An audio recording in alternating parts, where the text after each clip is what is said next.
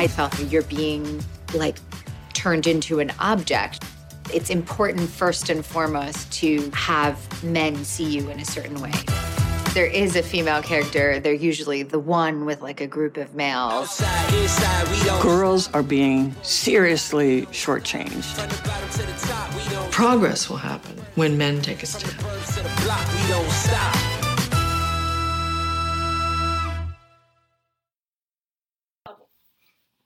Bonjour à toutes et à tous et bienvenue dans ce nouvel épisode de Sorociné, le podcast cinéma et féministe. Je suis Pauline et j'accueille Laura.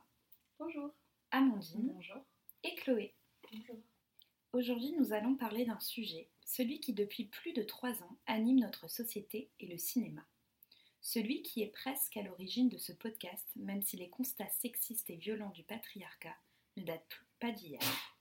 Octobre 2017.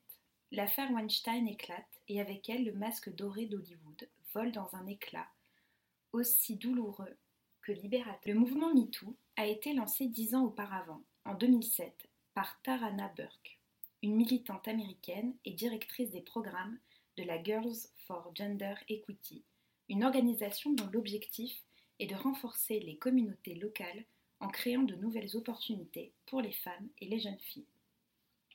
C'est après avoir recueilli les paroles de dizaines de filles et de femmes que Tara Burke lance une campagne nommée MeToo et lance un mouvement sans précédent. S'il aura fallu que des actrices, notamment Alicia Milano, se réapproprient le terme, Tarana Burke, honteusement effacée, tiens, étonnant, une femme noire qui est encore effacée, eh bien, c'est bien elle qui, par qui tout a commencé. En France, suite à l'ampleur du mouvement, c'est la journaliste française Sandra Muller qui propose un hashtag Balance ton port.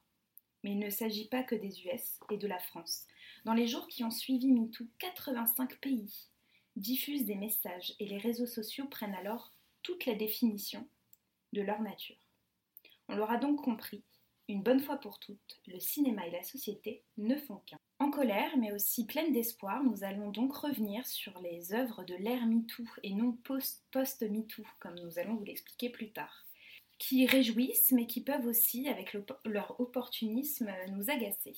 Et pour commencer, on va parler d'un documentaire qui fait la synthèse de tout ça, faut le dire. Il a su euh, prendre euh, le, le, mouvement au sens large, il a su euh, parler du début, mais aussi du milieu, et bien sûr pas de la fin, puisque nous, nous, nous en sommes qu'au début. C'est pour ça que ça nous irrite un peu quand on entend post-MeToo alors qu'il s'est pas passé grand-chose. Le documentaire s'appelle Tout peut changer, et si les femmes comptaient à Hollywood. Il sort le 19 février 2020. Il est réalisé par Tom Donahu et il est produit entre autres par Jenna Davis. Est-ce que Laura, tu aimerais commencer? Euh, Du coup, tu parlais euh, du mouvement MeToo et aussi du fait qu'on parle souvent du post-MeToo. Il y a aussi un terme qui revient assez souvent et qui m'énerve un petit peu, c'est la vague. C'est ce, cette métaphore de la vague comme si euh, c'était un, mouvement féministe qui, a, qui, qui était euh, à son point euh, le plus fort mais qui allait redescendre, qui allait disparaître. Pardon. Et du coup, c'est pour ça que ce genre de documentaire est très important parce qu'il montre qu'en fait, le mouvement MeToo, il n'y a pas que ça. Et il y a déjà eu des combats féministes en interne à Hollywood qui, ont déjà été faits, dont on parle très très peu, même pas du tout. Moi, je sais pas vous, mais moi j'ai appris beaucoup de choses par ce documentaire, notamment tout ce qui s'est passé dans les syndicats euh, de réalisateurs, qui des réalisatrices se sont soudées entre elles pour faire une enquête en fait de pourquoi elle ne pouvait plus travailler. Et ça, je sais pas vous, mais moi, j'en avais jamais entendu parler. Et en fait, ce qui est bien dans ce documentaire, c'est que évidemment, ça parle de cinéma au tout début, euh, surtout Eugenia Davis qui raconte euh, comment elle a créé son, son, institut, son institut de recherche, pourquoi elle l'a créé, qu'est-ce qu'ils font, qu'est-ce que ça apporte. Mais aussi, après, ça va beaucoup plus loin que le cinéma. Et ça montre que, du coup, euh, c'est vraiment ancré à la base de, de toute institution. Et c'est ça que je trouve euh, qui est vraiment exceptionnel et qui devrait être vu par tout le monde, ce documentaire. Ce que nous montre euh, également le documentaire, c'est la répétition, le fait que ça crée vraiment un système, et le système vient du mot systématique, où en fait on se rend compte que, euh, effectivement, comme tu le, relevais Laura, c'est qu'une une fois qu'une réalisatrice a réussi à réaliser un film, et ça il y a énormément de d'études là-dessus, et on vous, en mettra plusieurs euh, sur la description de l'article, euh, qui montrent qu'une fois qu'elles ont réalisé un film, peu importe le succès du film, qu'il soit euh, récompensé aux Oscars comme, le montre le documentaire ou passé inaperçu, la, réalisatrice tombe dans les oubliettes. On ne lui donne pas de deuxième chance, contrairement aux hommes qui, une fois que leur film est oscarisé, même moins, euh, va avoir une, multiplication d'opportunités qui va, qui va s'ouvrir à lui. Et c'est vrai que le, documentaire arrive et, on l'a vu ensemble le même jour avec Laura et on se disait mais vraiment il arrive à tout brasser ce documentaire. Il ne prend pas, euh, on a l'impression que MeToo existe depuis trois ans et c'est pour ça qu'au début je tenais vraiment à dire que le mouvement est né en 2007, c'est que le, le mouvement n'est pas né il y a trois ans avec l'affaire Weinstein. Évidemment il a connu un, un espèce d'essor médiatique, et puis parce que c'était vraiment, euh, ça touchait Hollywood et quelque chose qui nous fait euh, tout, toutes et tous rêver, ce, monde plein de paillettes, de stars, euh, de, de, cinéma. Mais en fait, on se rend compte que ça fait des années que dans l'ombre, il y a des femmes et des hommes, puisqu'on voit aussi des hommes dans le documentaire, qui se battent pour que les femmes accèdent au moins à une équité et à une parité au sein de cette industrie. On a notamment comme tu le disais, des, réalisatrices qui, ont, qui sont allées à la guilde des réalisateurs aux États-Unis, qui est quand même un truc assez fort, et qui se sont rendues compte que bah, y en avait, mais qu'on les, les entendait jamais, ces réalisatrices, parce qu'elles n'avaient pas de travail. Et je crois que c'est un truc qui m'a vraiment marqué.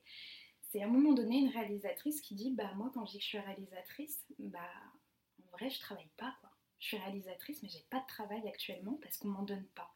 Alors, ça peut être un peu. Euh, euh, facile dit comme ça parce qu'on se dit bah pourquoi elle travaille pas, enfin on fait pas d'efforts ou je sais pas quoi, mais en fait on se rend compte qu'il y a ce fameux plafond de verre dont, elle parle également euh, toute dans le documentaire. Donc vous allez voir le, casting est assez incroyable parce qu'on a euh, ce succès de Meryl Streep, Jenna Davis, Kate Blanchett, Jessica Chastain et beaucoup beaucoup beaucoup d'autres. Donc c'est assez fort de toutes les voir prendre la parole. et de toutes amener une anecdote, je pense notamment à Sharon Stone qui a, qui, euh, Charlie Theron, pardon, ou c'est Sharon Stone Sharon Stone. Sharon Stone qui amène une, qui amène une anecdote assez, euh, assez euh, incroyable où elle explique qu'un un réalisateur lui a demandé de s'asseoir sur ses genoux et donc elle lui dit mais est-ce que tu as demandé la même chose à Tom Hanks? Évidemment non. Donc il y a vraiment ce, ce, système qui est montré, démontré et détruit et, et comment en fait on perce, on ouvre une toute petite porte et d'un seul coup il y a un monde entier qui s'ouvre à nous trouve que le documentaire est assez bien fait parce qu'il y a aussi des, les études qui sont montrées, les chiffres. On à quel point c'est très important les chiffres puisque les paroles des femmes ne comptent pas. Donc il faut vraiment, euh, enfin je le trouve très complet et on arrive aussi à un moment donné à remonter à la naissance d'Hollywood et à nous montrer justement que les femmes au départ, elles étaient très nombreuses, elles étaient même mieux payées que les hommes, et qu'une fois qu'il a fallu construire des studios et que l'argent est arrivé, donc, euh, bah, forcément, les hommes euh, ont écarté les femmes de ce monde-là pour se réapproprier du coup tout le cinéma. Donc vraiment, c'est un documentaire qui pour moi fait une très belle synthèse de, tout ce mouvement, qui est certes du coup centré sur, sur Hollywood. J'aimerais avoir le même en France. Honnêtement, là, depuis que, depuis que je l'ai vu, je me dis mais il faut quelqu'un s'y mettre là. En France, il y a quelque chose à faire. Il faut qu'on nous montre aussi que ce système, il est en France parce que beaucoup, beaucoup de journalistes, de critiques ou même de, personnes en général se cachent derrière bah, les États-Unis, ça se passe comme ça. Et du coup, on ne se rend pas du tout compte qu'en France, il y a le même système, parfois encore plus dur parce qu'il y a peut-être moins d'argent euh, mis en jeu qu'à Hollywood. Et c'est très compliqué. Moi, j'ai plus l'impression qu'en France, il y a une merta qu'on n'arrive pas à percer. Enfin, je veux dire, aux États-Unis, donc on a des documentaires, on a eu pas mal de documentaires sur le sujet, on a pas mal de films, Face MeToo, comme on aime bien les titrer. Mais je pense que c'est aussi parce que euh, c'est ce que Céline Sciamma disait, c'est qu'aux États-Unis, la culture féministe est très imprégnée. Enfin, dans la culture américaine, on a des, gender studies, on a plein de. Tous ces questionnements entrent vraiment en compte dans, dans, dans comment dire, dans le requestionnement en fait euh, du, cinéma et des sphères, euh, des sphères politiques. Alors qu'en France, euh, on pourra dire ce qu'on veut, je pense que l'ère MeToo, il y a pas encore, on n'a même pas commencé. Il y a eu, je sais qu'on a eu en France quelques accusations bah, contre Luc Besson il y a quelques années. attendez, je retrouve juste le nom. Même récemment encore. Alors, ben, ça a commencé, je sais qu'il y a eu des, accusations contre Luc Besson, et il y a eu plusieurs femmes qui se sont liées, et je sais que ça s'est soldé par un, un, ennui. Un exactement, c'est qu'en fait ça n'aboutit strictement à rien. Et je pense que chez nous, bah, comme, comme tu le disais, on a cette tendance à faire semblant que tout va bien. Alors et puis à remettre la faute sur les autres, en fait, à se dire, oui, mais regardez aux États-Unis, euh, je me souviens euh, d'une fois, alors c'était pas du tout pour euh, ce même exemple, mais il y a quelques années, Julia Ducournau invitée sur un plateau télé on lui dit, on parle du fait que c'est génial parce qu'il y a de plus en plus de femmes réalisatrices, de plus en plus de femmes euh, de, rôles féminins super forts. Et alors en fait, elle arrête en disant, mais attendez, euh, on est loin d'avoir la parité en France en termes de réalisatrices. Et là, le présentateur lui dit, oui, mais regardez, aux États-Unis, c'est que 3%. Donc toi, tu te caches derrière les États-Unis. Et je pense qu'il y a ce côté-là aussi en France, surtout avec MeToo, un espèce de ah bah oui mais regardez, c'est que des beaucoup d'argent aux États-Unis et puis Hollywood, puis c'est crasseux Hollywood. Nous on est entre, on est en famille. Et je pense qu'il y a aussi euh, ce côté familial qui fait qu'on a du mal à parler, puisqu'on sait très bien que euh, aujourd'hui c'est d'autant plus difficile de parler lorsqu'un, par exemple, un viol ou, des violences sont commis justement au sein de la famille. Et moi, dès que j'entends la famille euh, du cinéma français, franchement, ça m'irrisse les poils. Je me dis, bah d'accord, donc ça sortira jamais en fait. Il y a des trucs qui ne sortiront jamais parce qu'il y a des trucs qui restent entre en famille. C'est que les mêmes personnes qui gèrent tous les trucs du cinéma et du coup, ça ne sortira pas.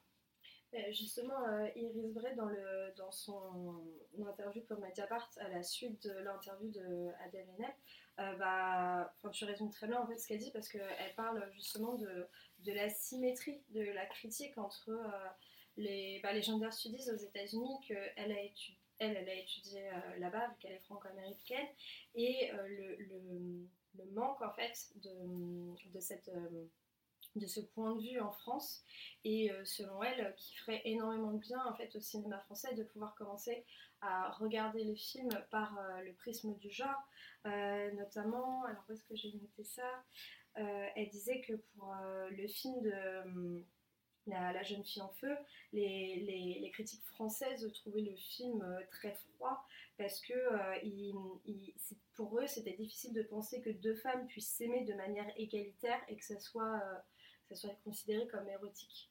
Et, et aussi bah, le, côté de parce que là, je vais, me répéter, ce que je, je pense surtout que c'est un refus en fait de la part de, de, la critique, euh, de la critique française. C'est vraiment pas une euh, le fait qu'on n'y ait pas accès, parce qu'aujourd'hui, euh, même si tu vas pas aux États-Unis, euh, tu cherches sur internet euh, des gender studies, tu en trouves. des manuels. Des à la fac, moi je sais que j'ai eu une option. oui, mais là après, si on parle de critiques, ils sont plus à la fac. Donc je peux comprendre qu'il n'y ait pas. Et puis en plus, en France, là, à part un master qui a ouvert aux gender studies, il n'y en a pas du tout. Exactement. Donc je pense que vraiment, le problème, c'est le, le, manque d'envie et le manque d'intérêt et il y a un espèce de barrage où on se dit non mais moi je veux pas du tout en entendre parler. Genre non, nous MeToo, euh, c'est bon, c'est pas nous. Euh, ouais, vous nous saoulez avec MeToo, on va voir que des films comme ça et tout. Je pense qu'il y a vraiment un refus. Euh, on parle quand même de gens qui font partie normalement d'une certaine élite intellectuelle et qui ne vont même pas chercher sur Google ou, ou chez Boulinier à Saint-Michel un manuel où il y a écrit Gender Studies. Après, à la fac, c'est différent parce que honnêtement, il n'y en a qu'un d'ouvert, c'est très difficile d'y rentrer. Et puis c'est très difficile d'y rentrer parce que du coup il y a tant de places et tout. C'est ouvert depuis peu, donc toutes les personnes qui ont fini leur cursus euh, à la faculté, euh, si jamais elles veulent y rentrer, c'est tout un dossier à faire. Donc je pense que là pour le coup c'est vraiment quand on parle des critiques, c'est déjà des gens établis qui ont déjà fait leurs études et tout, qui veulent pas s'y intéresser, qui veulent pas, qui ne veulent pas aller plus loin. Euh, effectivement, c'est quelque chose qui fait pas partie de notre culture parce que non, il n'y a pas tout ça. Euh, il suffit juste de taper euh, sur n'importe quelle fac aux États-Unis, il va y avoir des, des Buffy Studies, des Gender Studies, il y a vraiment plein de trucs, d'axes d'analyse qui sont beaucoup plus ouvertes que chez nous. On reste sur nos livres, nos, vieilles. C'est très bien d'analyser les les, œuvres passées, mais on les analyse toujours par le, via le même point de vue, via le même regard. On peut passer d'un prof à un autre, analyser la même chose. tant qu'il n'y a pas un prof qui décide d'analyser autrement, on va l'analyser de la même manière. Du coup, ça ferme tout. Après, il faut pas se voiler la face. Je veux dire, la critique en France, on a justement, comme tu disais, une espèce de, de, vision un petit peu élitiste. Et je pense que c'est une tradition vraiment française qu'on a. Je veux dire, c'est la tradition des cahiers du cinéma. Quoique, euh, on a justement euh, de plus en plus des articles qui parlent de male gaze. C'est vraiment des notions qui sont de plus en plus imprégnées. Par contre, le film male gaze, lui, c'est plus compliqué. C'est quelque chose qui n'est pas encore accepté.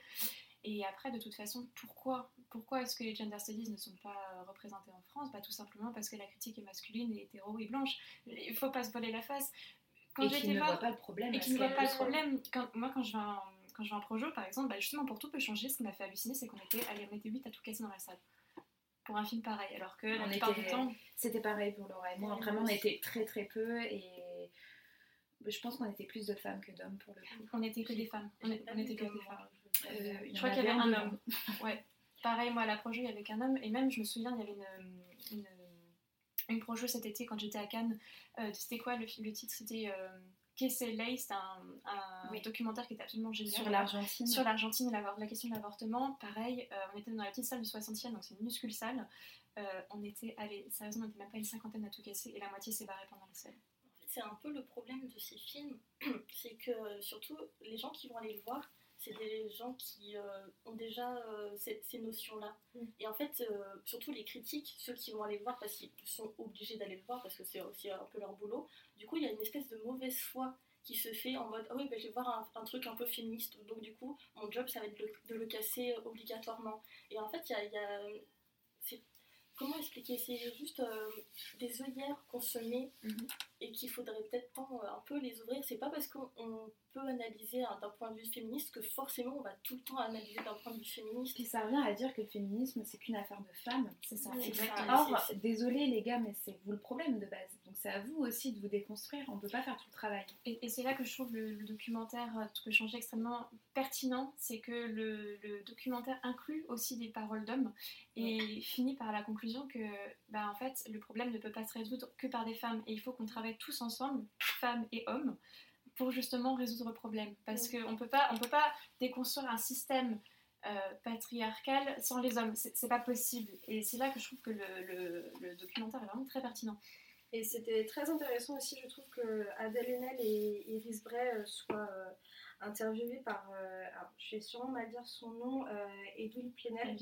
parce que je trouve que au début, je me disais, bon, elles sont interviewées par, un homme, ok. Mais ce qui est très intéressant, c'est qu'il va dans leur sens à la différence de d'autres hommes journalistes qui auraient pu euh, justement les inviter, bah, euh, comme tu disais Laura, pour un peu euh, casser, etc. Là, il va vraiment dans leur sens et il reprend le message que tu étais en train de dire, que il, a l'air de dire sincèrement que lui, en tant qu'homme, il est persuadé que bah, les hommes aussi doivent se mettre bah, à, à, penser de cette manière, à penser féministe et euh, que oui voilà que en gros pour lui la, euh, comment il dit ça que la révolution des femmes va servir à tout le monde et, va libérer tout le monde.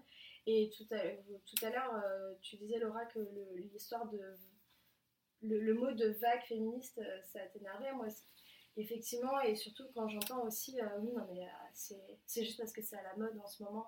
Non et en plus l'histoire a prouvé que le féminisme il, il est pas né avec MeToo. Il n'est pas né dans les années 2000. Il est né euh, il, y a, des années, enfin je ne vais pas dire de date pour pas dire de bêtises, mais au XXe siècle, on parlait déjà de féminisme. Je suis sûre que dans les siècles d'avant aussi, d'une autre manière.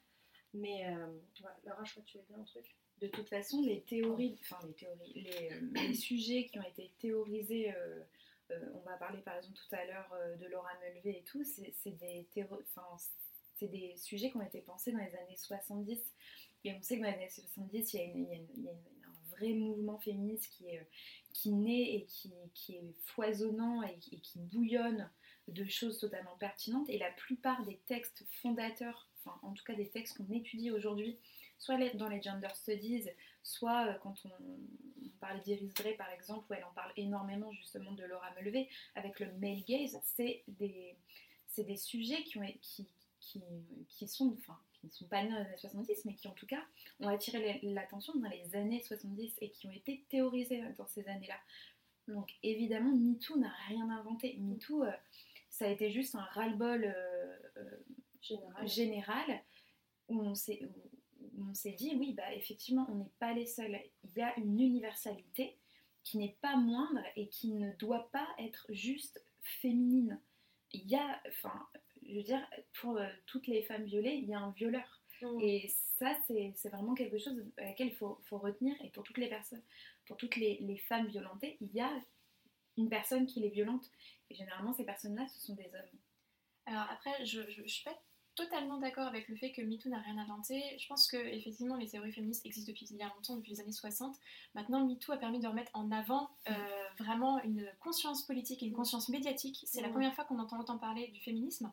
C'est la première fois qu'on entend parler de, de MeToo, de, de, bah, de- voilà, de, de violences sexuelles, de, et puis aussi une remise en question bah, d'un monde de- professionnel, alors que ce soit le cinéma, que ce soit la littérature, que ce soit le milieu de l'édition, que ce soit... Enfin, il y a- y, a tous les milieux professionnels se sont remis en question. Et de toute façon, on l'a vu, et comme tu le disais, enfin, je veux dire, là, je vais répéter encore ce que tu as dit, la vague MeToo, l'ère post-MeToo, il y a- ça a vraiment été un déclencheur de quelque chose. Et on a remarqué, par exemple, avec toutes les cérémonies, euh, type... euh, bah, le festival de Cannes, je veux dire, avec sa montée des 82 marches, avec la, les- non, la montée des marches des 82 femmes, c'était vraiment un événement politique. Pour le coup, vraiment, les, les cérémonies se sont politisées. Et en même temps, on nous avait, fait, on avait, pardon, on nous avait promis euh, une espèce de, de changement, que ça y est, les femmes allaient intégrer. Alors, moi, ce qui me fait bien marrer, c'est que cette année, enfin l'année dernière plutôt, Thierry Frémaux disait à la conférence de presse, pardon, que euh, du coup, le Festival de Cannes serait sous le signe des femmes. Alors, sur 21 films en compétition officielle, j'en compte 4 réalisés par des femmes, donc Matty Diop, Céline Sciamma, Jess- Jessica Hausner et, et, et Justine Trier. Ça fait 4 sur 21, donc ok, euh, enfin je sais pas, mais euh, proportionnellement, il y a un petit souci quand même. Mais évidemment, il y a euh, l'opportunisme qui s'est calé aussi dedans. Et puis chacun défend son bout de viande en mode mais moi je suis pas je ne fais pas partie de ces oppresseurs il y a ça. une espèce aussi de, de, de truc de oh euh, dites-moi surtout que je suis pas euh, cet homme dont vous parlez quoi je, je veux vraiment euh, me laver moi de tout ça regardez moi j'ai mis des réalisatrices et d'ailleurs ce qui est ce qui est marrant enfin c'est pas marrant mais ce- ça me fait penser à Jenna Davis dedans dans, dans le film qui parle évidemment de Thelma et Louise et qui explique que euh, après Thelma et Louise tout le monde s'est dit ça y est c'est bon le cinéma ça va changer quoi ça va changer. Là, il va y avoir des femmes fortes, là, il va y avoir des femmes à la réal, il va y avoir vraiment une vraie prise de conscience. Et puis, elle s'arrête euh, 10 secondes et elle dit Bah, en fait, il n'y a rien eu. Après, ce que tu dis, Amandine, euh, là, il y a eu, une- enfin, malheureusement, on peut dire euh, une remontée de, de la médiatisation. Après, c'est parce que euh, je pense que dans les années 70-90, il n'y avait pas tous les médias qu'il y a maintenant. Donc, je pense que Ah, c'est c'est pour sûr. ça aussi qu'on le voit plus. Après, bah, malheureusement, on reste dans une société patriarcale. Donc, malheureusement, les choses vont mettre du temps à bouger. Et, mais après, ce qui est intéressant dans ce que dit, bon, je reviens encore à Iris Bray, hein, parce que j'ai vu ça aujourd'hui, mais elle, elle dit, euh, voilà, moi, les acteurs, à la ra- quand j'entends les acteurs à la radio euh, mépris, méprisant en disant, euh, on en a marre de MeToo, elle dit, mais les gars, en fait, on en est qu'au début, et j'espère qu'elle a raison qu'on en est seulement au début. Je suis totalement d'accord avec toi, hein, que, y a, et que ça n'a pas beaucoup bougé. Après, je pense que malheureusement, ça va mettre du temps à bouger pour que tout le monde se déconstruise, et même que, bah, plein, plein de femmes se déconstruisent elles-mêmes parce qu'on est, on est né, on est conditionné euh, dans, un- dans une société patriarcale et même, je, là je parle pour moi, hein, moi MeToo, je sais qu'il y a trois ans, j'étais encore, euh, enfin, bon, j'étais plus jeune que maintenant, Rara, mais ça m'a ouvert aussi les yeux sur, euh, sur pas mal de choses et je pense que ça, ça va continuer comme ça et, pour plein de femmes aussi. Quoi. Mais après, se déconstruire, le problème, c'est que c'est bien de se déconstruire soi-même. Maintenant, euh, les grandes institutions du cinéma, les grandes institutions politiques, bah, c'est bien de se déconstruire soi-même, mais c'est pas nous qui les gérons. Et Mm. je pense juste à un truc tout bête, enfin tout bête. Euh, vous vous souvenez, en 2018, donc on a eu le Festival de Cannes, on a eu les Césars qui nous ont fait. Alors j'ai cherché, hein, vous tapez 2018 Césars, vous avez oh, les Césars, la cérémonie des Césars sous, euh, sous le signe de MeToo. Cette année 2020, 12, mino- 12 pardon, 12 nominations pour J'accuse de Roman Polanski. Oui, oui, non, mais Tiersin, c'est- alors Tiersin, donc, euh, qui était l'ancien du coup directeur euh, de, de l'Académie des Césars, parlait euh, de... Alors comment il disait ça? C'était que euh, les Césars en fait ne prennent pas de position morale. Alors, Et que pour revenir- Alors, et pour revenir justement à la fameuse interview de Adèle Haenel, elle dit une phrase que je trouve absolument pertinente dans ce, dans ce contexte-là, Mediapart dont tu parlais tout à l'heure, et que je trouve absolument pertinente dans ce, dans ce contexte-là, c'est qu'elle disait que dépolitiser le réel, c'est le repolitiser au profit de l'oppresseur. Et je pense que c'est exactement ce qui est en train de se passer là. Donc on peut parler de MeToo et se dire qu'effectivement, ça va changer, ça va se déconstruire. À un moment donné, moi j'ai pas envie d'attendre 52 ans qu'il se passe Ouais, quelque chose. Et là on est en train de faire un retour en arrière. J'ai pris ça pour un, pour un gros doigt d'honneur en fait, à ce qui s'est passé au, au, au Cé- au César. Et euh, moi, quand j'ai vu le titre de Polanski, en fait, plus je le voyais, plus au bout d'un moment, je me suis dit, mais il se fout de nous quoi. C'est pas possible. De faire un film, j'accuse euh, sur un sujet où on sait que c'est euh, donc l'affaire Dreyfus, où c'est une personne qui a été accusée à tort. Moi, je le prends vraiment comme. Enfin. Ouais, encore une fois, comme un doigt d'honneur où Polanski dit euh, Non, mais regardez, on m'accuse de tout ça, mais c'est pas vrai, regardez, je fais un film. Et d'ailleurs, euh, encore une fois, Iris Bray disait qu'à un moment dans une interview, il avait dit Moi, toutes les accusations euh, que j'ai prises dans la tête, bah, ça m'a servi pour faire le film. Et elle disait qu'aucun journaliste n'avait rebondi dessus, justement. Pardon, c'était un peu un coup de gueule euh, par rapport à- aux 12 nominations, mais excuse-moi, vas-y, continue. Ah, moi, du coup, je sais plus ce que je voulais dire. Excuse-moi, Julie. Après, ce qui est intéressant dans le documentaire, pour revenir au documentaire euh, Tout peut changer, euh, c'est qu'il y a justement le, le PDG de la Fox, qui à un moment donné, il y a une journaliste qui fait un travail euh, assez remarquable, qui en fait un, un jour bah, se rend compte que ouais, tout ce qu'elle voit comme film, et puis ses collègues, bah, ils sont masculins, que ce qu'elle voit comme film, c'est des films faits par des mecs. Et du coup, elle décide de faire une énorme, mais vraiment un boulot euh, de titan, où en fait elle prend toutes les plateformes de streaming, tous les films sortis pendant un an, et elle commence à faire une étude qui après a été publiée dans Vanity Fair, il me semble. En tout cas, on vous mettra ça dans la barre euh, d'infos. Et, euh, le, PDG de la Fox euh, tombe dessus. Forcément, Vanity Fair est un, un des magazines les plus lus aux États-Unis et au monde. Et là, il se dit, mais. Et il se rend compte, bien sûr, que la Fox, c'est vraiment un problème euh, parce qu'elle diffuse que des œuvres euh, faites par des hommes où c'est des hommes les héros, des hommes blancs. Et là, du coup, il se rend compte que ça va pas du tout. Donc moi, je rejoins Amandine. On pourra déconstruire autant qu'on veut. Si jamais, euh, enfin, je veux dire, c'est c'est comme McDo. euh, si jamais ils prennent pas conscience qu'ils sont en train de polluer, ils vont toujours vendre à travers le monde. Et du coup, il y aura toujours des gens pour les acheter. Et du coup, ils seront toujours au top du top. Alors, pour nous mettre des trucs sans paille et tout, il y aura quand même leurs leurs déchets partout. Et ben, c'est la même chose. En fait, le PDG de Fox s'est rendu compte de ça. C'est quand même le PDG de Fox, soit un des studios les plus gros au monde, même s'ils se sont fait racheter. Euh, mais toujours est-il qu'ils produisent énormément, euh, ils ont un nombre incalculable de récompenses euh, et de films. Donc évidemment que sans sa prise de conscience à lui, et je pense que c'est très important de le montrer dans le documentaire, de toute façon, le documentaire, je loge toujours entre plein d'espoir et plein de désespoir. Moi, j'ai été vraiment en ascenseur émotionnel tout le temps.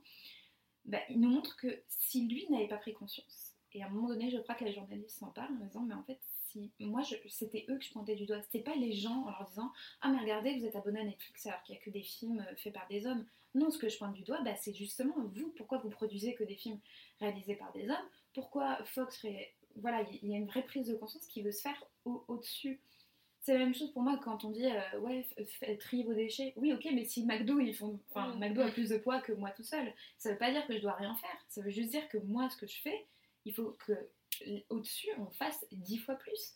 Et l'exemple de la Fox, je trouvais ça assez hallucinant. Et en plus, ça montre qu'un homme peut tout à fait prendre conscience que oui, le problème, il vient de lui, et qu'à un moment donné, bah, il va falloir te mettre un coup de pied au cul, parce qu'il va falloir que tu, tu te démerdes tout seul, quoi. Mais, mais même euh, en, en complément de ce que tu es en train de raconter, euh, ce qui est aussi intéressant, c'est que bah, de toute façon, le documentaire Tout peut, changer est euh, produit par Gina Davis, qui a, donc, on en a parlé brièvement tout à l'heure, a fondé une, institution qui s'appelle la Gina Davis Institute en, en Gender and Media. Voilà. Et en cherchant un petit peu, on se rend compte que ce sont des espèces d'ateliers. Qui sont euh, construits autour de la représentation des femmes, des minorités dans les médias, donc que ce soit la publicité, que ce soit les séries, la télé, voilà, tout ce qui est visuel. Euh, et donc travaille avec justement les grands, euh, les grands studios, je crois que justement il y a, Disney. il y a. Disney, il y a DreamWorks, CBS aussi, CBS. Streamworks, ouais. Ouais, parce qu'en Et- fait, de base, elle part sur. euh, Excuse-moi, je te Oh, coupe vas-y, pour, euh, pour vas-y. recontextualiser, mais de, bar- de base, elle part d'un d'un constat euh, personnel, comme ça. tout, tout le monde. Comme ce qu'on est en train de faire en fait. Voilà, de base, euh, enfin, je veux dire, le, le podcast, il est parti de ça aussi. Euh, Un été, je me suis dit, putain, euh, il n'y a pas beaucoup de podcasts de cinéma. Et quand ils sont, c'est que par des mecs. Bon, sinon, si je faisais un truc.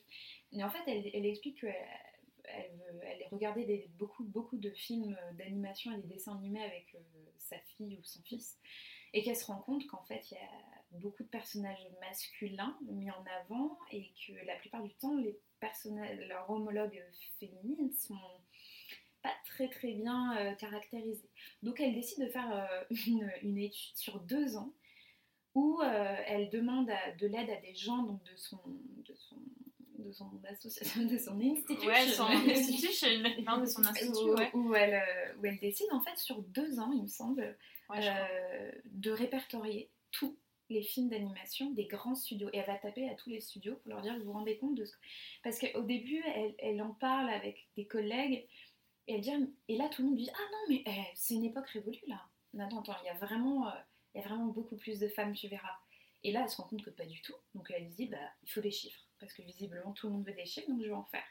Et du coup, elle part de là et effectivement, ça rejoint du coup ce que tu es en train de dire sur euh, cet atelier où elle fait vraiment des chiffres des, études en fait. C'est ça, où ils travaillent directement avec les grands studios et je pense que c'est aussi un institut qui est très important parce que ça permet vraiment de prendre conscience avec les, acteurs euh, qui, sont euh, directement impliqués dans ces studios et je pense que c'est ce qu'on disait tout à l'heure, euh, c'est bien d'être déconstruit tout seul, maintenant voilà, c'est au studio de prendre, prendre conscience de ce genre de choses. Et je pense que ce genre d'institut qui est quand même sorti bah, voilà, d'un petit constat bah, permettra de changer les choses. Et c'est là que le, documentaire bah, que je trouve euh, en anglais beaucoup plus euh, pertinent, c'est This Changes Everything, qui littéralement, euh, bah, l'utilisation du présent, c'est qu'en fait, c'est en train de changer quelque chose. Et là, je trouve que c'est beaucoup plus intéressant parce que, voilà, le documentaire, en fait, part d'un constat, effectivement, enfin, brasse pas mal de sujets, mais tente d'y apporter des solutions. Et c'est vrai que malgré, malgré quand même les l'aspect quand même très pessimiste de ce qui se passe à Hollywood, et pas forcément qu'à Hollywood d'ailleurs,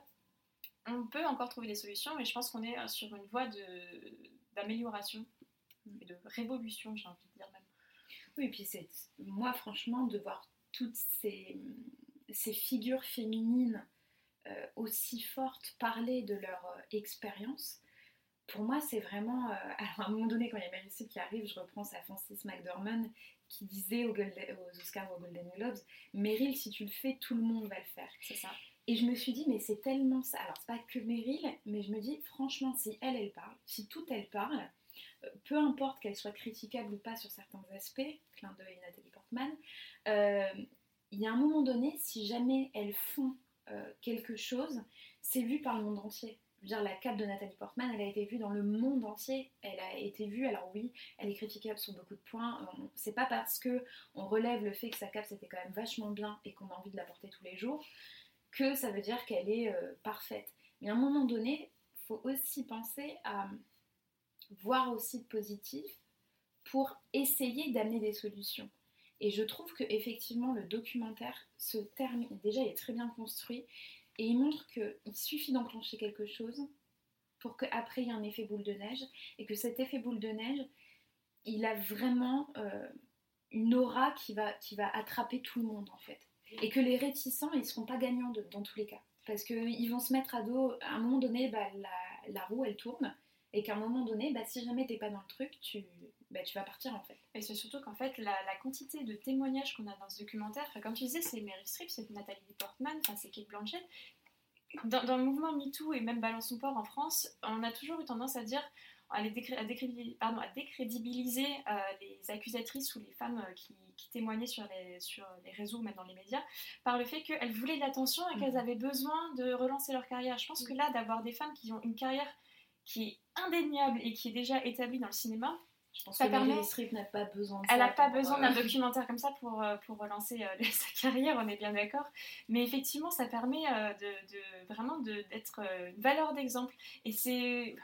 On, revient avec ce, toujours avec ce, témoignage, mais je pense que c'est aussi un des témoignages matriciels en fait, de ce qui se passe en France.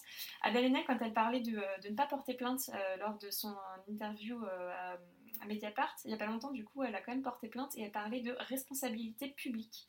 Et effectivement, en fait, en tant que figure publique, ils se doivent d'avoir une certaine responsabilité auprès de. Ah, auprès de. J'allais dire du peuple, mais c'est n'importe quoi, mais auprès des. De... que peuple. Non, non, non. non, mais, auprès de la, de la population, en fait. Et je pense que c'est extrêmement important. Et voilà, comme tu disais, Nathalie Portman, elle porte une cape.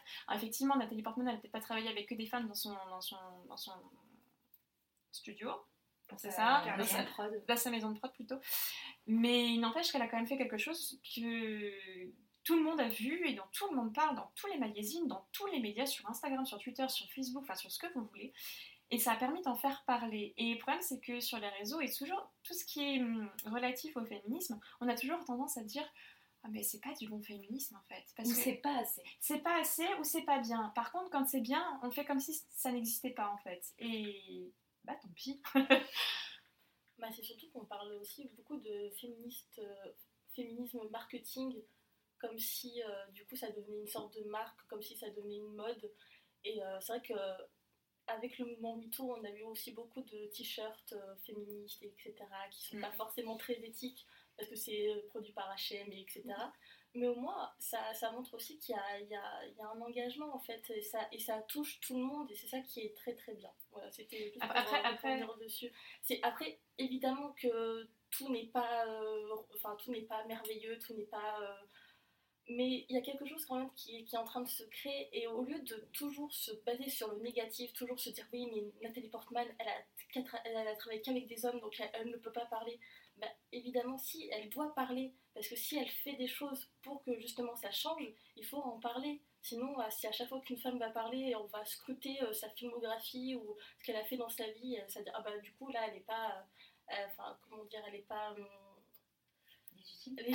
Voilà, elle n'est pas légitime à en parler. Du coup, mais qui va en parler? Parce que nous, on peut en parler évidemment, mais on n'a pas la, la, même portée de parole que Nathalie Portman, que Jessica Chastain, etc. Donc si elle en parle, du coup, ça va faire un, un, mouvement boule de neige, comme tu disais, et du coup, ça va enclencher quelque chose. Évidemment, non, on n'est pas toutes parfaites, on n'a pas un féministe parfait, ça aussi, ça, ça m'énerve, cette façon de remettre en doute euh, une façon de penser juste parce que quelqu'un a dit quelque chose, surtout qu'on sait très bien sur les réseaux sociaux, euh, un mot, peut, une phrase peut être totalement sortie de son contexte. Je ne dis pas, on a tous des, peut-être des choses à se reprocher, mais le fait de, à chaque fois qu'une chose est faite, une chose est dite, toujours se recentrer sur le négatif, je pense que c'est ça à changer. C'est en fait, il faut porter la parole autrement. Il faut arrêter de toujours euh, se porter sur le négatif. Surtout que généralement, c'est quand c'est des femmes. Parce que quand c'est un mec, euh, soit il a le droit à l'erreur, soit euh, si jamais il a fait un truc super bien, bah, ah bah faut dire que c'était vachement bien quand même ce qu'il a fait. Donc il y a une espèce de, truc de si jamais euh, c'est une femme et qu'elle n'est pas parfaite, on va lui taper dessus. Par contre, si c'est un mec qui va dire ah bah regardez, moi j'ai produit une femme, ah c'est bien, son label a produit une femme. Voilà, donc il y a un espèce de quand même de truc de votre truc faut, de, entre femmes là, faut bien le faire faut surtout pas séparer l'homme de l'artiste, attention. Non, mais euh, pour, voilà, tu, disais les, les, t-shirts, euh, etc., c'est euh, très générationnel. Moi, ce que j'ai juste vu la bande-annonce pour Tout peut changer, mais ce que je trouve très intéressant, c'est qu'il y a toutes les générations en fait, de femmes, Jenna Davis, Meryl Streep, mais aussi des beaucoup plus jeunes, comme j'ai vu Chloé Grace Moretz dans la dans la bande annonce. Et pour, euh, dont le témoignage est assez. Euh, là, là, là, là, on est dans, dans, le cadre de la pédophilie. Ah oui, d'accord. Euh, donc bah, ça, ça, ça, aussi, c'est. Bah, après, c'est pas spoiler, on en a déjà parlé de nombreuses fois, mais je pense que ça aussi, c'est un très bon aspect du documentaire, c'est qu'il arrive à mettre les pieds euh, directement dans le plat mm. et d'avoir une multitude de générations, c'est aussi montrer que, bah oui, à 13 ans, on lui a demandé de porter un push-up parce qu'ils se sont rendus compte qu'elle n'avait pas cette poitrine.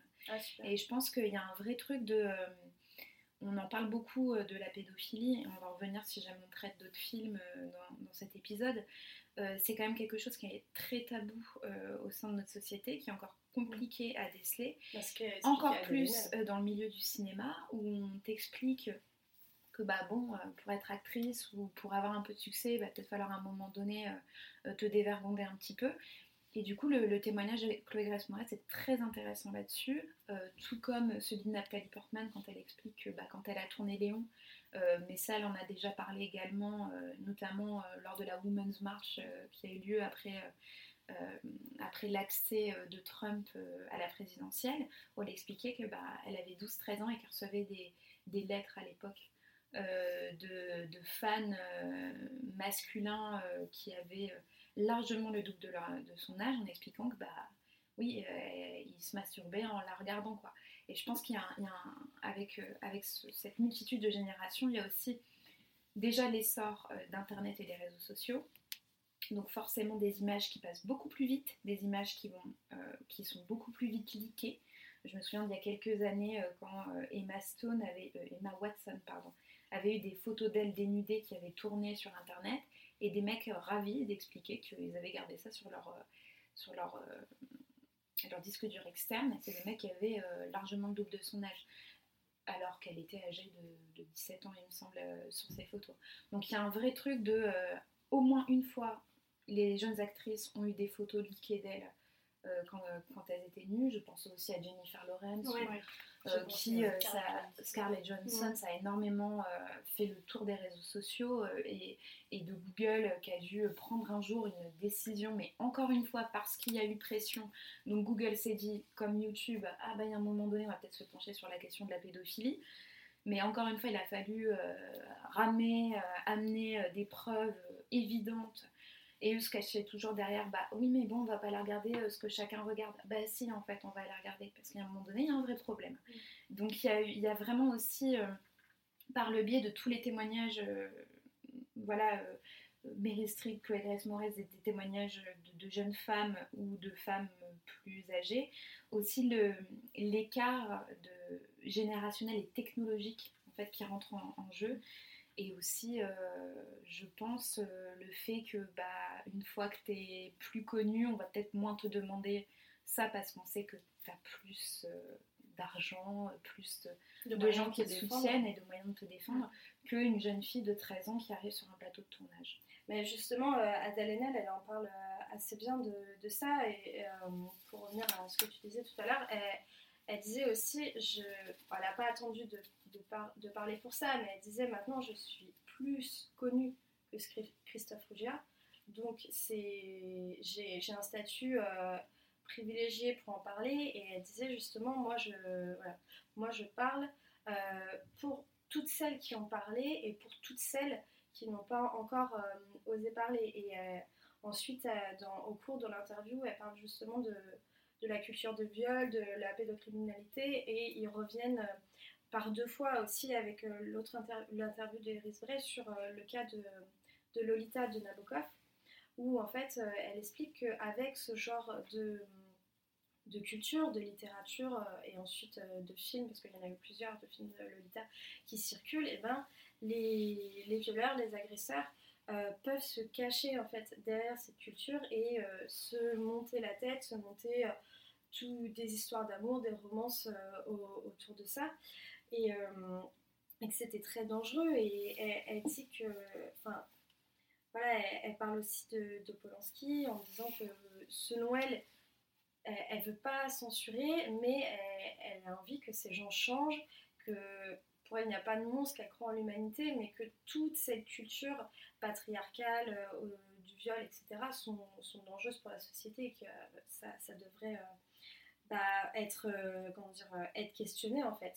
Et que euh, à la fin de l'interview d'Iris Bray, il, parle d'un livre qui est sorti l'année dernière, je me souviens plus de l'auteur et du titre, excusez-moi, mais justement qui prend le point de vue de Lolita, du roman à la base de, Nabokov, et pour avoir en fait bah, son, ressenti. Et, et, je reste encore sur l'interview d'Iris Bray, et chose qu'on a vue euh, dans le film euh, avec Saïs Ronan, euh, qui est sorti en janvier l'année dernière, Reine d'Écosse. Ah, Marie Stuart. Marie Stuart, voilà. Où que Iris Bray considère qu'il devrait y avoir plus de représentation et de. comment dire, que les agressions soient beaucoup plus vues du point des bah, des, personnes qui se font agresser, des victimes, des gens qui se font agresser euh, pour, pour faire changer les choses. Et elle parlait euh, notamment du, de la série Netflix euh, Unbelievable, où, où c'est l'interview et l'enquête autour d'une jeune fille qui a été violée, où c'est deux femmes qui, s'occupent de l'enquête et bah, la, difficulté en fait pour ces jeunes filles ou ces jeunes garçons d'être crus, d'être entendus. Marine euh, disait justement aussi que le rôle des témoins était euh, très très important et qu'elle en a interrogé plusieurs qui ont fait énormément avancer euh, son enquête et quelque chose dont tout à l'heure on parlait au début, on parlait de l'omerta qu'il y a dans le cinéma français. Ils expliquaient qu'au niveau du tournage euh, des Diables, où Adèle Haenel a eu euh, tous ces problèmes et ces agressions faites par Christophe Foggia, où les choses se savaient, les choses avaient été vues. Et ce que tu disais, Pauline, au, début, que la, grande famille, ou la petite famille, sur le point de vue du cinéma français, fermait énormément les yeux et que pour cette affaire-là, ça avait été très vite euh, mis de côté et que ça avait mis bah, des années à, ressortir et des années de, souffrance euh, pour Adèle Haenel, ce qui se voit énormément euh, dans l'interview. Elle elle est à la fois très forte, je trouve, très impressionnante dans cette interview, mais on voit aussi toutes les fêlures et la, détresse dans cette interview.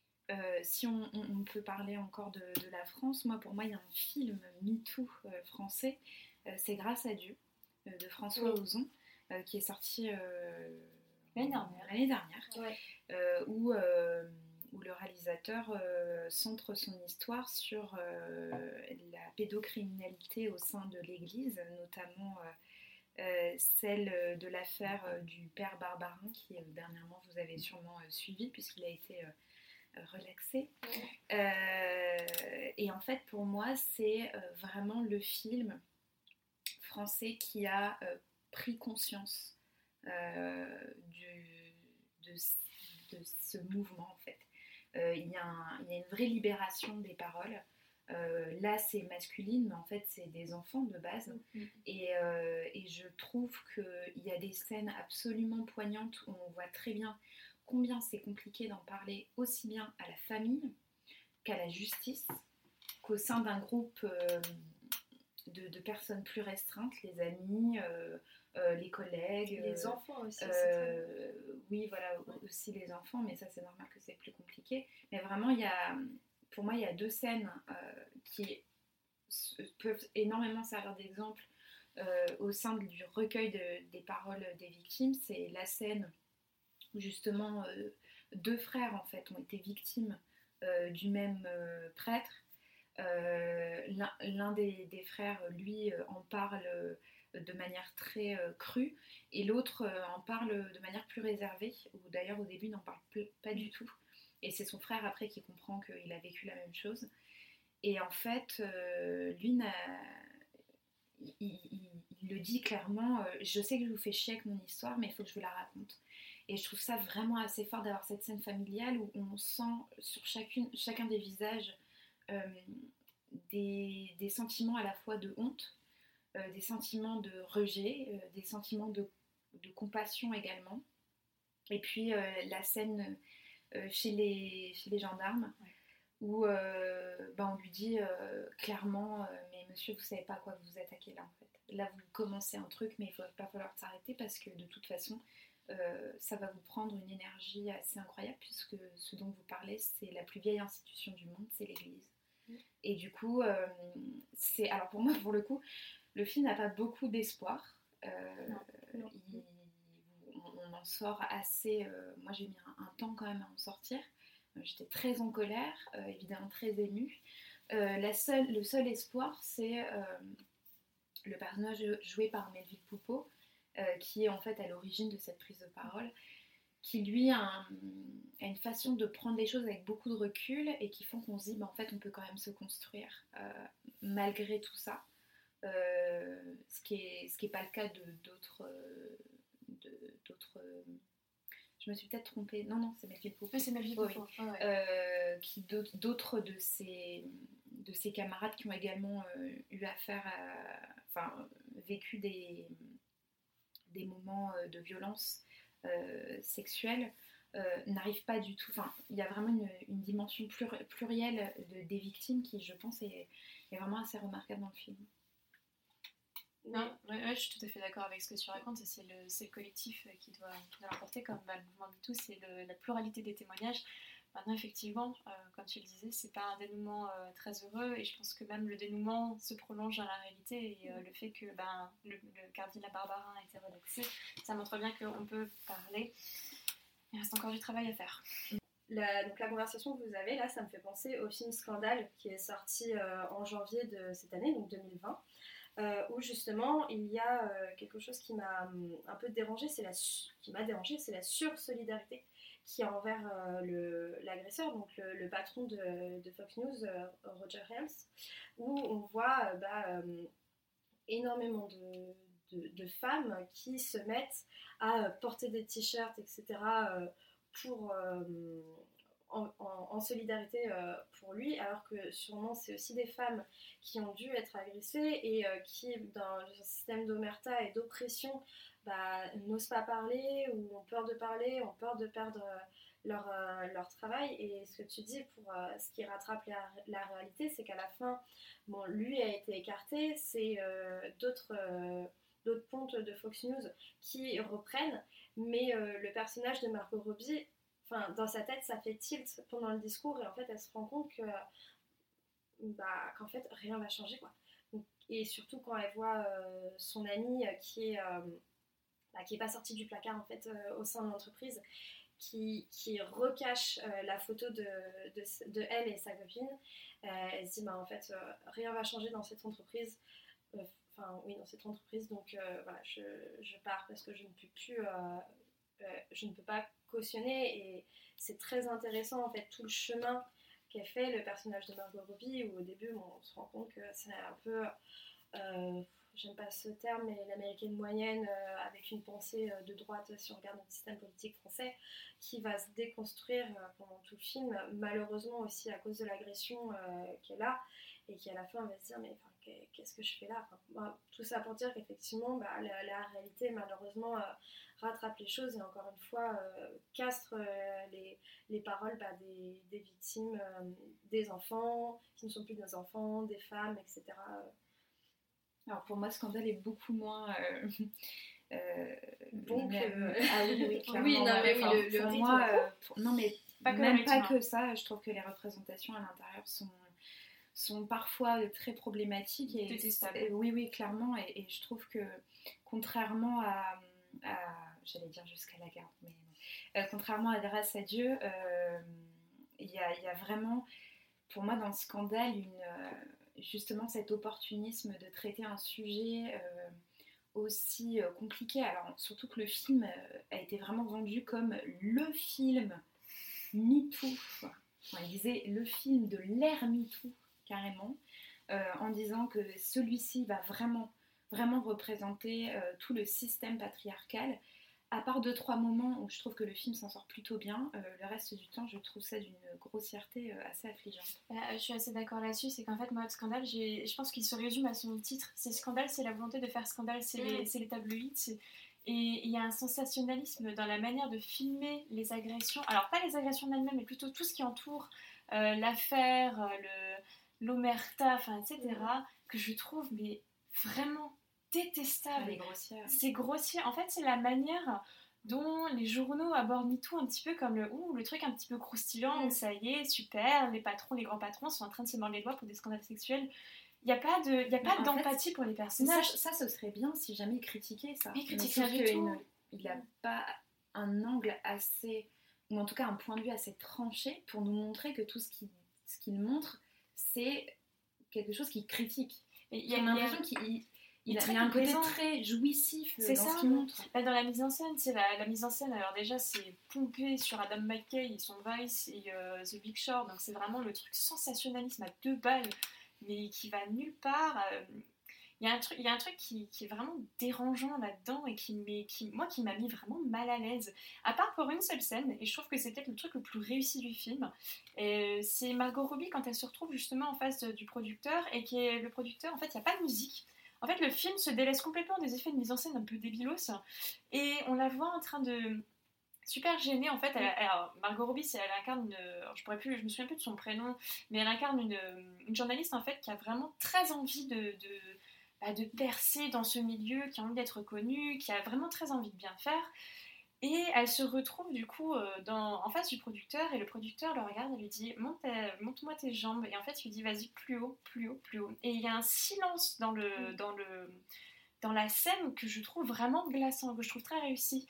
Et le fait qu'elle succombe en fait, euh, enfin se soumette plutôt à, à, ce qui est demandé par rapport à bah, qui, qui, est demandé par Roger Ailes, c'est vraiment une une mécanique de soumission euh, duquel elle n'arrive pas à se dégager. Et je suis pas d'accord, je pense pas que Margot Robbie se déconstruise de quoi que ce soit, parce qu'en plus de ça, ce sont des femmes qui sont vraiment de droite et qui en plus sont filmées de manière un petit peu, un petit peu nunuche. Enfin, c'est vraiment les femmes de droite qu'on a un peu envie de mépriser parce que bah, c'est la droite américaine de Trump, etc. Enfin, bref, ça rentrait dans les considérations politiques parce que c'est ce que je pense que c'est un peu compliqué de filmer aussi des, des, femmes qui font un peu à l'opposé du message qu'on a envie de transmettre. Mais bon, on va faire l'impasse dessus. Et Margot Robbie, en fait, bah, elle se retrouve vraiment euh, bah, condamnée à, devoir se soumettre. Et je trouve que vraiment, c'est assez glaçant quand elle éclate en sanglots et qu'elle se rend compte qu'en fait, elle a dû faire ça parce qu'elle avait une carrière, qu'elle avait des ambitions, qu'elle avait envie de bien faire. Bah, ça la rend plus humaine et ça rend, en fait, ce qui s'est passé bah, compréhensible et surtout sincère. Oui, et puis surtout via cette, cette scène, on comprend que Margot Robbie n'a pas dit non parce qu'elle a été pas habitué, mais en tout cas éduqué à dire oui. Aussi bien, alors quand on dit moi quand je dis éduqué, c'est pas forcément par les parents, c'est pas l'éducation des parents, ça va être vraiment l'éducation générale, donc je sais pas, de culture américaine, la culture, la culture, la culture en général. Effectivement, comme tu le relèves, Amandine, c'est euh, des femmes de droite euh, qui, euh, on le suppose, ont une, une, une, culture religieuse assez présente, et du coup il y a une espèce de déjà de soumission c'est ça. Avant même que, que, cette scène ait lieu.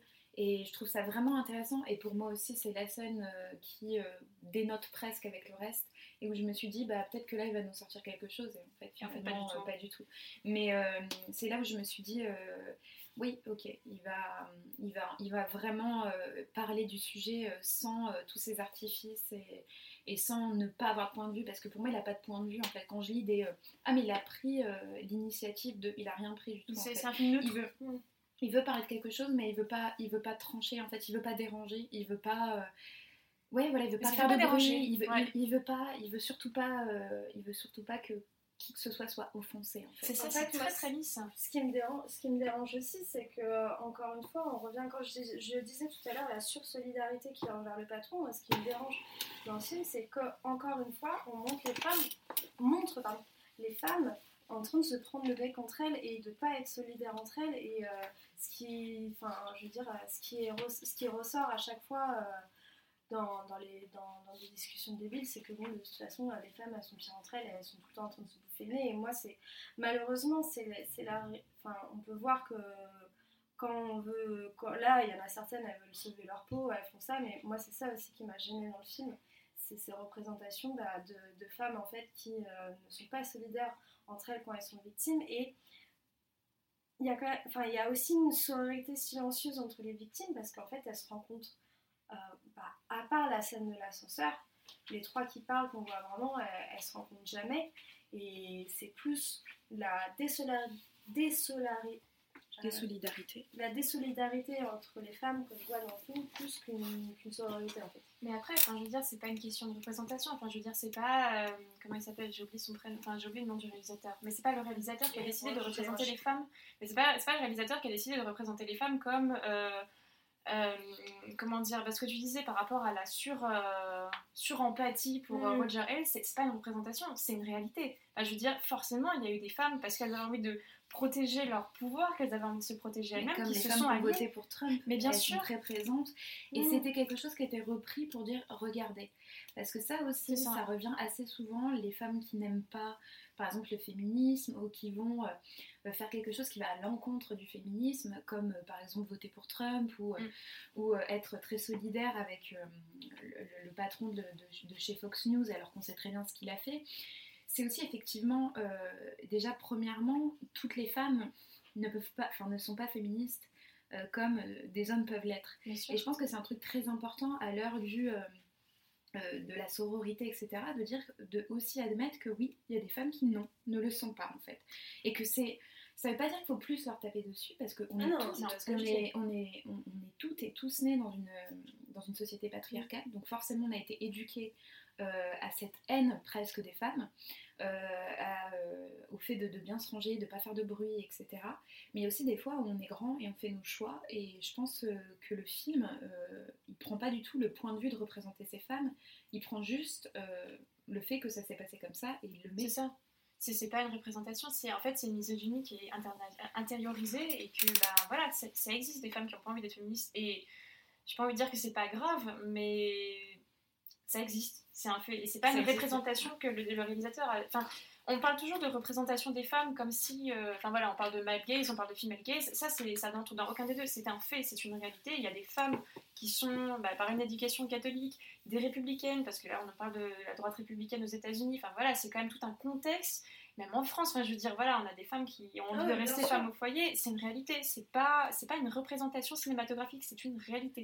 D'ailleurs, je, je mettrai euh, dans la barre d'infos un livre qui s'appelle Les femmes de droite euh, qui est un livre français que, en tout cas moi je vous recommande très vivement parce que c'est quelque chose qui m'a pas mal ouvert les yeux. Alors évidemment je savais que les femmes de droite existaient, mais pour moi c'était vraiment un truc genre euh, elles sont euh, soumises presque à leur mari et tout. En fait c'est des femmes qui parfois sont très très libres et qui veulent juste effectivement garder leurs propres privilèges. Et je pense que le film nous montre ça à ce moment-là et je mettrai le titre parce que je me souviens plus exactement de l'auteur ou de l'autrice. Euh, ben, du coup, euh, Suzanne Faludi en parle aussi dans Backlash, qui est un, gros, gros essai euh, sur ce, phénomène. En fait, à chaque fois qu'il y a un mouvement féministe qui ressort, dans les années qui viennent après, il y a un gros retour en arrière parce que du coup, tout le système patriarcal se remet et reprend ses droits, on va dire. Et du coup, en fait, ce qui me dérange dans scandale, même si euh, je suis un peu moins sévère que vous. C'est pas que j'ai pas aimé le film, euh, c'est pas que j'ai aimé le film aussi, mais en fait je suis un peu plus neutre parce que je comprends ce qu'il a voulu dire. C'est en fait ce qui me pose problème, c'est vraiment la mise en scène. Et en fait, on sent que c'est le scénariste de The Big Short, de Adam McKay, qui l'a écrit. Et en fait, on sent que le réalisateur a été pris euh, justement parce qu'il était un peu malléable et qu'il n'avait pas forcément de point de vue. Et du coup, euh, il en fait un film, euh, comme vous disiez, en fait, il ne prend vraiment pas parti, alors que justement, c'est le genre de film où il faut prendre parti. Parce que du coup, ça fait un film qui, oui, en soi, pas forcément mauvais au niveau mise en scène, etc., mais c'est que ça raconte rien. Et le problème aussi que j'ai su après avoir vu le film, c'est qu'en fait, ils n'ont ont pas du tout parlé au euh, aux, journalistes qui ont vécu ça. même Megan Kelly, qui pourtant, euh, on n'habite pas aux États-Unis, mais je pense que tout le monde au moins connaît son nom parce que c'est vraiment un, nom euh, marquant dans le journalisme américain. Elle n'a su que le film allait se, faire une fois que le film était en, en, plein tournage et personne ne lui a posé de questions sur ce qui s'est passé. Personne ne lui a. En fait, et c'est ça le souci, je pense, c'est qu'ils ont fait un film sur des on dit, des euh, ah on pense que ça s'est passé comme ça et qui se sont pas euh, posé la question, mais tiens, si on allait parler aux gens qui ont vécu. Et, euh, ça se ressent. Et ça se ressent mieux du coup. Et du coup, Margot Robbie, son, son personnage est en demi-teinte parce qu'en fait, c'est un mélange de plein de personnages, de ah. plein de journalistes. Mm. Et vu que bah, ils n'ont pas voulu forcément donner de nom, à part des grands noms comme Megan Kelly, Gretchen Carlson, parce que tout le mm. monde les connaît, du coup, ils n'ont pas forcément voulu donner d'autres noms. Donc ils ont fait un meeting pot de plusieurs journalistes qui, ont, qui travaillent en plus encore à Fox News ou qui ont travaillé. Et du coup, ils en ont fait le personnage de Margot Robbie. Donc quand sait ça, on peut comprendre que le film n'est pas vraiment ce qu'il veut être comme un film qui prétend euh, dénoncer euh, le système patriarcal parce que du coup, en fait, même dans le processus du film, il reprend tout ce système parce que du coup, on ne donne pas la, parole aux victimes. Mais ceci dit, je pense que c'est très important de l'avoir parce qu'au moins, on peut voir euh, des, productions et des réalisations euh, air MeToo euh, opportunistes qui nous montrent, je dirais pas ce qu'il faut faire et ce qu'il faut pas faire parce que j'aime pas avoir ce truc un peu manichéen du bien et du mal et tout, mais en tout cas d'avoir une espèce d'exemple qui soit positif ou négatif de comment on peut aborder ce sujet, comment c'est mieux de pas le faire euh, par exemple, écarter les gens qui ont vécu, je pense que clairement non. non, il ne fallait pas faire ça. C'est pas très éthique quoi. Pour, faire la transition avec ce que tu es en train de raconter, c'est vrai que Scandale c'est un film euh, écrit par un homme, scénarisé par un homme. Alors effectivement, je crois qu'il y a quand même euh, Margot Robbie ou Charlize Theron ou, ou, ou, Nicole Kidman qui est productrice du film. Charlize les trois. Charlize Theron, Ok, donc ça fait qu'un seul regard féminin sur un film qui normalement traite donc un problème de MeToo, de féminisme, etc. Et ça montre bien qu'en fait, ben, on a besoin de points de vue euh, de femmes, euh, que ce soit à Hollywood, que ce soit dans la littérature, que ce soit dans les arts, enfin peu importe. J'ai une statistique qui parle de 2019. À votre avis, combien de femmes euh, il y avait dans les 100 plus grands... Pardon, combien de femmes il y avait derrière les 100 plus grands films de l'année? Facile. Sondage. 21. Ah, 21. Alors, 12 effectivement réalisatrices, 21% donc de femmes réalisatrices, chef-op, scénaristes, productrices ou productrices exécutives. Tout ça, l'ensemble, quand même, qui est quand même, une, un, corps de métier quand même très vaste, ça représente 21%. Donc je pense que ça montre bien qu'il y a un petit problème, euh, de toute façon c'est ce, dont on parle depuis tout à l'heure, il y a un problème euh, de, de, femmes à Hollywood. Où, est-ce qu'elles sont? Elles sont pas là. Et dans les 100 plus grands films de l'année, euh, donc on a bien 21%. Chiffre qui tombe à 5% pour les femmes racisées, uniquement réalisatrices. Ce qui est quand même pas grand chose. Oui, donc quand on entend le, le post-MeToo, ça force à nous faire vraiment euh, réfléchir. Et effectivement, le, les statistiques, on le disait depuis tout à l'heure, c'est assez important mm. parce que euh, parfois, certaines personnes ne sont pas convaincues par ce qu'on dit. en disant bah non mais a eu quand même, il y en a eu pas mal et tout. Et en fait, on se rend compte que peut-être qu'il euh, y a eu deux, trois euh, films qui ont beaucoup fait parler, donc on a l'impression qu'il y en a beaucoup. C'est comme les représentations, euh, j'y pensais parce qu'on en parlait récemment, les représentations des, héroïnes, par exemple. Euh, à l'écran, on va nous dire Ah, bah depuis euh, deux ans, il n'y a que ça, euh, Wonder Woman, Harley Quinn, ok, t'as cité les deux. voilà, on, a, a eu trois, parce que du coup, il y a Captain Marvel aussi, mais pour eux, ça fait trop, alors qu'il y a eu trois films de super-héroïnes sur tous les Marvel, il y en a combien 21, 22, je sais plus. beaucoup, trop. beaucoup trop. Et, bah, ça Et encore, il n'y en a qu'une, du coup, Captain Marvel, il n'y en a qu'une.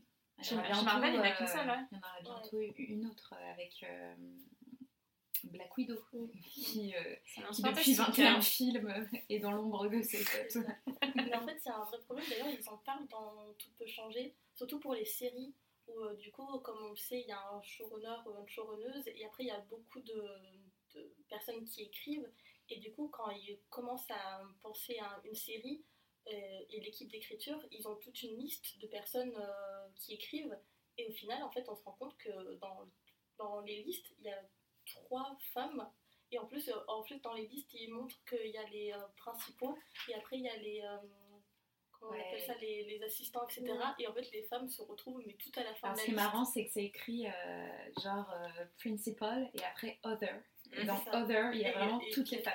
Il y a genre, enfin, il y a vraiment sur toute la liste, il y a toutes les femmes, elles se trouvent dans Other. Donc c'est vraiment même pas penser au premier truc.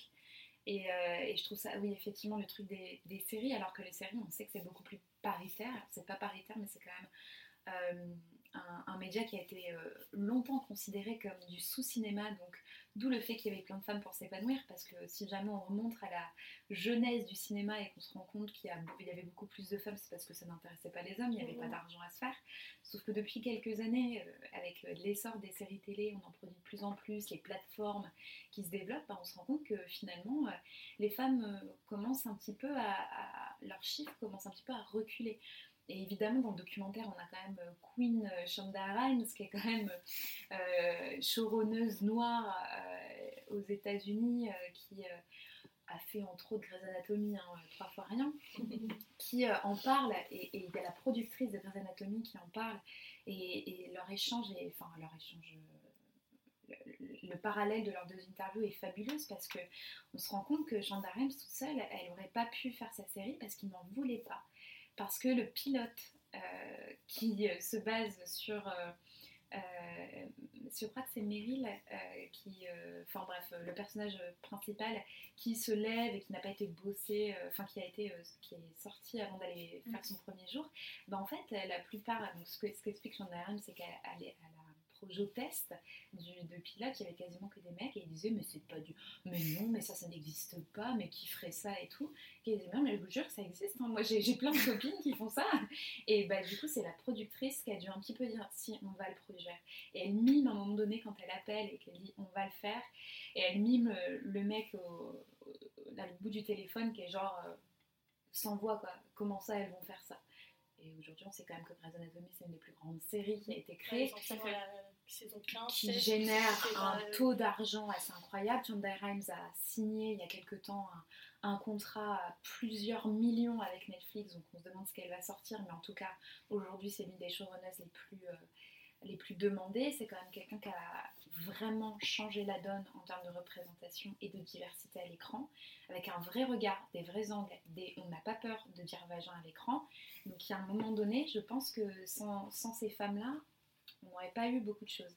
Et tout ça pour revenir à la série télé, euh, qui a été longtemps considérée justement comme le sous-cinéma, et qui l'est encore par certains, en disant mais ça c'est pas du vrai cinéma, et puis Netflix, et puis machin. Sauf qu'en attendant, il y a quand même beaucoup plus de représentation euh, là-dedans qu'au cinéma. Il y a beaucoup plus de techniciennes, il y a beaucoup plus de réalisatrices, de chefs opératrices aussi. Parce que ça, c'est quelque chose, on a l'impression qu'au cinéma, ça n'existe très très peu. C'est vrai que, par exemple, pour les cérémonies, aux Oscars, aux César, on parle beaucoup de, des réalisatrices. C'est important, mais c'est vrai qu'on parle moins de tout ce qui est technique. Et en fait, quand on voit euh, les femmes qui sont nommées euh, dans ces catégories, il y en a vraiment très très peu.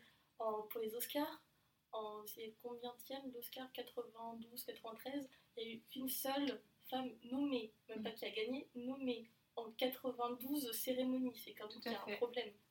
Oui, et puis euh, même des films euh, réalisés par des femmes, on se rend compte parfois qu'en termes de technique, euh, je pense par exemple à Little Woman de Greta Gerwig, derrière la caméra, elle est toute seule, sinon il n'y a que des mecs. Et il suffit de voir les photos de tournage pour se rendre compte que son chef-op, son cadreur, son,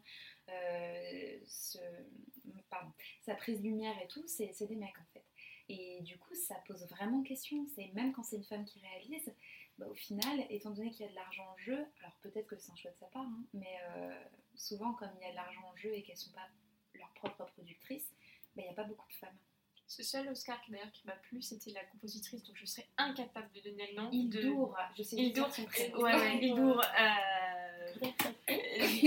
voilà, euh, qui est compositrice de la musique de Joker qui a gagné et qui disait en plus dans un superbe, superbe discours, merci, je ne trouvais plus, que s'il y avait des femmes dans l'Assemblée, bah, qu'il fallait qu'elles se lèvent et qu'elles fassent résonner leur voix. Je trouve que c'est très très beau parce que bah, des femmes compositrices, je crois qu'il y en a très Il y en a peu. et cette année, elle a quand même euh, fait euh, deux grandes compositions, à la fois série télé, avec euh, Pierre Nobile, qui est quand même une des séries ah les plus regardées de l'année, et Joker. Et Joker, et je trouve que c'est assez dingue de, que son, son nom soit euh, maintenant découvert parce que euh, elle a euh, vraiment participé à deux des plus grandes productions à la fois télévisuelles et cinématographiques de l'année. On espère que ça va, ça va amener d'autres à changer. Mais, Comme toujours, hein, tout peut changer, mais il faut encore que les choses changent. tout peut changer, mais, mais quand Mais peut-être pas maintenant. Alors, mais, on met pas de date. C'est vrai qu'on parle beaucoup de, choses très négatives, mais en France, par exemple, bah, on, a, on, a quand même, des solutions qu'on essaie d'apporter. Alors, même si elles ne sont pas parfaites, on a quand même le collectif 55 ans qui vise à avoir plus de parité. Très très bien, signé par de nombreuses réalisatrices, journalistes. On a Rebecca Sudowski, on a Léa Seydoux, enfin on a plein de... On a Pauline Mallet. On a aussi, pour, pour rebondir, on parle toujours d'avoir de, euh, plus de femmes dans les institutions. Bah, on a Pauline Mallet ici présente euh, à la semaine de la... Non mais on rigole, mais c'est comme ça qu'on change les choses. je veux dire, à partir du moment où on a... Non mais c'est pas gentil. Mais non mais c'est vrai. Non, non, mais c'est vrai, enfin, je veux dire, à partir du moment où on a des femmes politisé qui essaie de déconstruire. Enfin, je veux dire, voilà, je pense que c'est le but de tout ça. Mais la seule personne ici qui peut vraiment changer les choses, c'est toi, Pauline. Mais parce que, non, non, mais c'est vrai, mais dans le, dans le sens où, voilà, t'es quand même dans, le, dans, la semaine de la critique et c'est pas, quand même pas grand chose. Elles, elles sont pas payées. Hein. Non, non, je... Pauline va pleurer.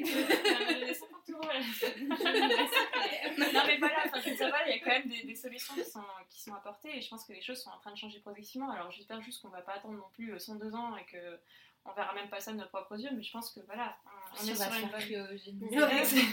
c'est clair. Mais voilà. nous euh, quand c'est un mot féministe, on va faire ou quand le mot féministe n'existe plus. On, on, va faire une cagnotte litchi pour, euh, pour non mais voilà, 50-50, mais en plus, euh, je crois que tout le monde peut cotiser en plus ou adhérer. Vous pouvez tout à fait. moment. Ouais. Euh, en fait, sur le, je mettrai également le lien. Vous pouvez tout à fait adhérer au collectif. Vous mettez ce que vous pouvez, hein, même un euro, ce sera très bien. Et après, vous pouvez être mise au courant de mis ou mise hein, d'ailleurs euh, le- l'autre partie des 50, euh, euh, bah, c'est les hommes. Euh, je reprends les paroles de Rebecca Zotowski qui, lors justement d'une dernière réunion de 50-50, a fait un magnifique discours, comme d'habitude, où elle disait bah, ce serait bien que maintenant euh, les hommes se rendent compte que l'autre 50, bah, c'est eux. Euh, donc vous pouvez cotiser, mettre ce que vous voulez. En fait, euh, euh, cet argent, bah, il sert au collectif à justement mener des études, mener des, campagnes, euh, faire en sorte que ça, que ça change aussi. Et vous pouvez être tenu au courant de ce qui se passe, il y a des AG, euh, il y a, tout, ce, tout ce genre de choses. Donc je vous invite euh, vivement à en tout cas vous renseigner. Je mettrai le site euh, en barre d'infos. Les grandes, les grandes institutions euh, vont peut-être euh, se révoluer de l'intérieur. Après, voilà, chacun, chacune peut aussi euh, participer à tout ça. Et je pense que c'est bah, parler de ce podcast, c'est aussi parfois écrire sur Internet. Alors, même si on n'est pas des critiques pro, sauf Pauline, encore une fois, euh, si on n'est pas des critiques pro, enfin, voilà, c'est aussi parler un peu de, de ces questionnements et essayer de donner une plus grande ampleur à ces Regarder sujets. plus Regarder plus de femmes, c'est des actions du quotidien qui peuvent faire en sorte que bah, peut-être que les choses vont changer plus rapidement que, que ce qu'on espère. C'est comme Amandine recycler. hein. Mais c'est comme recycler, c'est voilà, vous recyclez pas, là, vous regardez des femmes, euh, enfin vous regardez des films de femmes, c'est pareil. Mais c'est surtout qu'on n'arrête pas de dire oui, de toute façon, il n'y a pas de femmes réalisatrices. Eh bien, si, il y en a plein et on n'a même pas besoin de chercher parce qu'elles sont là. Elles sont Et, sur euh, notre compte et- Instagram tous les mercredis. Abonnez-vous. Et euh, oui, mais en plus, on- du coup, on voit chaque semaine, il y a des films de, femmes, enfin réalisés par des femmes. Mais d'ailleurs, des fois, on me- on m'envoie des messages où on me dit Ah, c'est super parce que je savais pas qu'il y avait autant de films de femmes réalisés. sûr. euh, et donc, euh, je me suis dit Oui, d'accord, donc c'est quand même important cette petite publication tous les mercredis. Alors, c'est pas du tout pour me faire mousser, mais euh, vraiment euh, le fait qu'on se rende compte que, bah oui, euh, parfois il y a non, 4, voilà, 5, c'est- 6 films réalisés par des ça, femmes. C'est euh, voir en fait euh, qu'elles sont là, c'est juste qu'on n'en parle pas. Et c'est ça le, problème, et je pense que c'est ça qu'on a dit pendant toute cette heure d'enregistrement, c'est qu'en fait elles, sont là et c'est juste, euh, il faudrait, il est temps d'en parler. Donc je pense, comme tu dis Amandine, qu'il se passe quelque chose. Alors évidemment, euh, ça va peut-être pas aller aussi vite que nous on voudrait, mais en tout cas déjà on en parle et ça c'est déjà très très important parce qu'à chaque fois qu'il y a un truc, par exemple tout ce qui s'est passé pour les Césars, ça n'est pas passé inaperçu. Et c'est là, je pense que c'est là où on se, on se rend compte qu'il y a quelque chose quand même qui se crée. Parce que ce genre de choses, il y a 10 ans, je pense que ça serait passé crème et on n'en aurait pas parlé, ou alors très très peu, ou alors dans une niche là. Vraiment, ça a fait tout un. Tout un comment on appelle Tout un. Un truc, je ne sais pas comment. voilà, tout, un, tout un truc, une explosion. où on s'est dit, mais en fait, oui, il y, y a un réel problème. Alors, ils sont toujours là, les problèmes, mais maintenant, on en parle. Et euh, du coup, je pense que ça va créer quelque chose. Et plus on en parle, plus on trouvera des solutions. Voilà, exactement. Bah, C'était une très belle conclusion. Euh, donc on espère que ça vous a plu. Euh, je pense que vous avez besoin d'un bon petit thé euh, pendant ou après parce que c'est vrai qu'on a, on a remué pas mal de choses. C'était un petit peu un épisode cathartique. Il fallait que, il fallait que ça sorte. On espère qu'en tout cas que ça peut être euh, ouvert, ou planter une petite graine pour, pour- une manière de, de voir les choses. Euh, en tout cas, n'hésitez pas, bien sûr, à commenter, à partager cet épisode, ça nous fera vraiment plaisir. Et puis, euh, comme l'a dit Amandine, parlez du podcast. Euh, Abonnez-vous. Abonnez-vous au podcast. Vous pouvez l'écouter partout. Alors maintenant, il est vraiment partout. C'est-à-dire qu'avant, je disais partout et on me disait non, il n'est pas sur Spotify. Non, il n'est pas. Et bien maintenant, si. Il Il est n'y avait aucune partout. excuse. donc là, il n'y a plus d'excuses. Que vous ayez un iPhone, un Nokia ou je ne sais quoi. Nokia, je suis pas sûre. Mais euh, pas sûre de moi. Mais toujours est-il que maintenant, il est vraiment partout. Sur Apple Podcast, il est sur Spotify, il est sur Ocha. Donc vraiment, n'hésitez pas à nous écouter. Et puis aussi,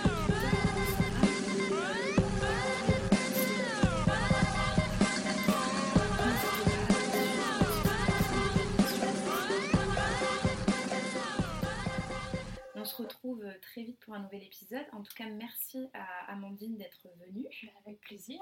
à Laura Bah, merci à toi. et à Chloé. Comme d'habitude, merci. À bientôt. À plus. À bientôt. À la prochaine fois.